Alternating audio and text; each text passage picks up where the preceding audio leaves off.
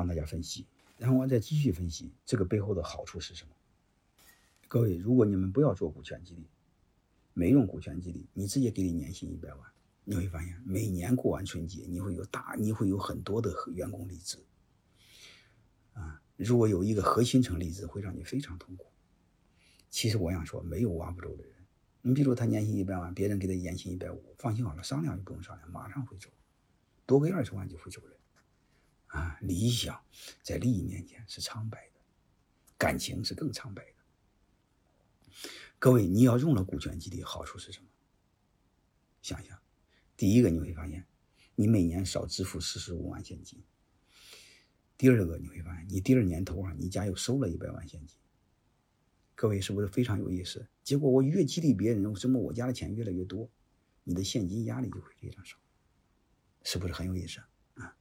还有一个，就是这个时候你只要是做了股权激励，你给他分红分了两三年之后，他闭上眼睛就会想，我在这只要待第十待十年，我大概收益是多少？他是能算出来的。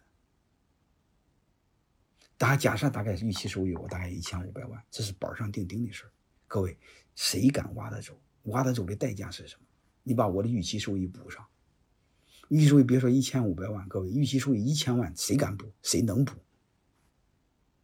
所以你会发现，你的员工只要一做股权激励，基本上没人挖走，人家也挖不走。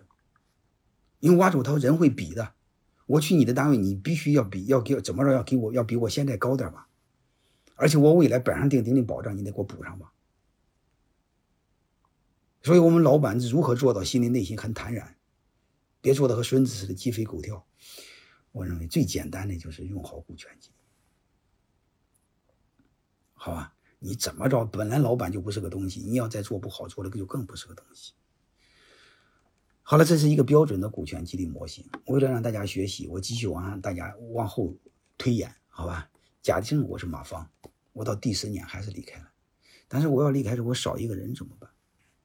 你股份什么都没少，你少一个高管怎么办？那你说我再找一个啊，非常好，很简单。这时候你根本就不怕离开，为什么？你根本不怕离开，也不怕离开挣的钱多，因为他离开了，他挣的钱越多，你再招下一个人就会更好招。所以你再把一个牛房弄进来，然后把把刚才的话再给他说一遍。你只要把马芳的故事讲的越好，牛房过来积极性也会更高。啊，他十年之后挣六百万，这说不定他十年之后挣八百万，对吧？假设牛房十年之后挣了八百万走了，无所谓嘛。那说我少一个高管怎么办？无所谓嘛，你再招一个。刚才不是说了吗？你的员工在这挣的钱越多，你招人就越容易嘛。所以我们老板一定要有胸怀，不要怕员工挣钱。我们老说员工挣的钱跑了怎么办？你哥们就不用怕。因为他挣钱跑的越多，更愿意挣钱的人就更容易进来，好吧？假设牛房走了，你弄一驴房过来，你会发现三年你会发现，你其实你公司什么也没少，因为走了股份又收回来，但是你公司翻了几十倍啊！而且人家也认为赚便宜，你也认为赚便宜，这不就是一个双赢的游戏，画饼分饼的游戏吗？怎么不可以呢？好了，这节课我简单总结一下，好吧？我们就讲了四部分，产权的概念。而且我专门提到小小到企业，大到国家，产再小到个人，都非常有意义，有意义的超乎我们想象。只不过是我们这方了解太浅，是非常遗憾的事再就是我说，股权的概念和产权是一样的。当我们理解这个抽象的股权不好理解，你就想起产权就好了。三大模式，常用的是干股和期权。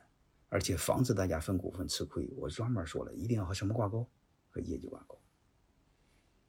啊，然后我就用我到你企业应聘要你一百万年薪的案例，重点用口语给你讲了一个什么叫期权激励，让大家对期权有一个概念，它是一个双赢的游戏。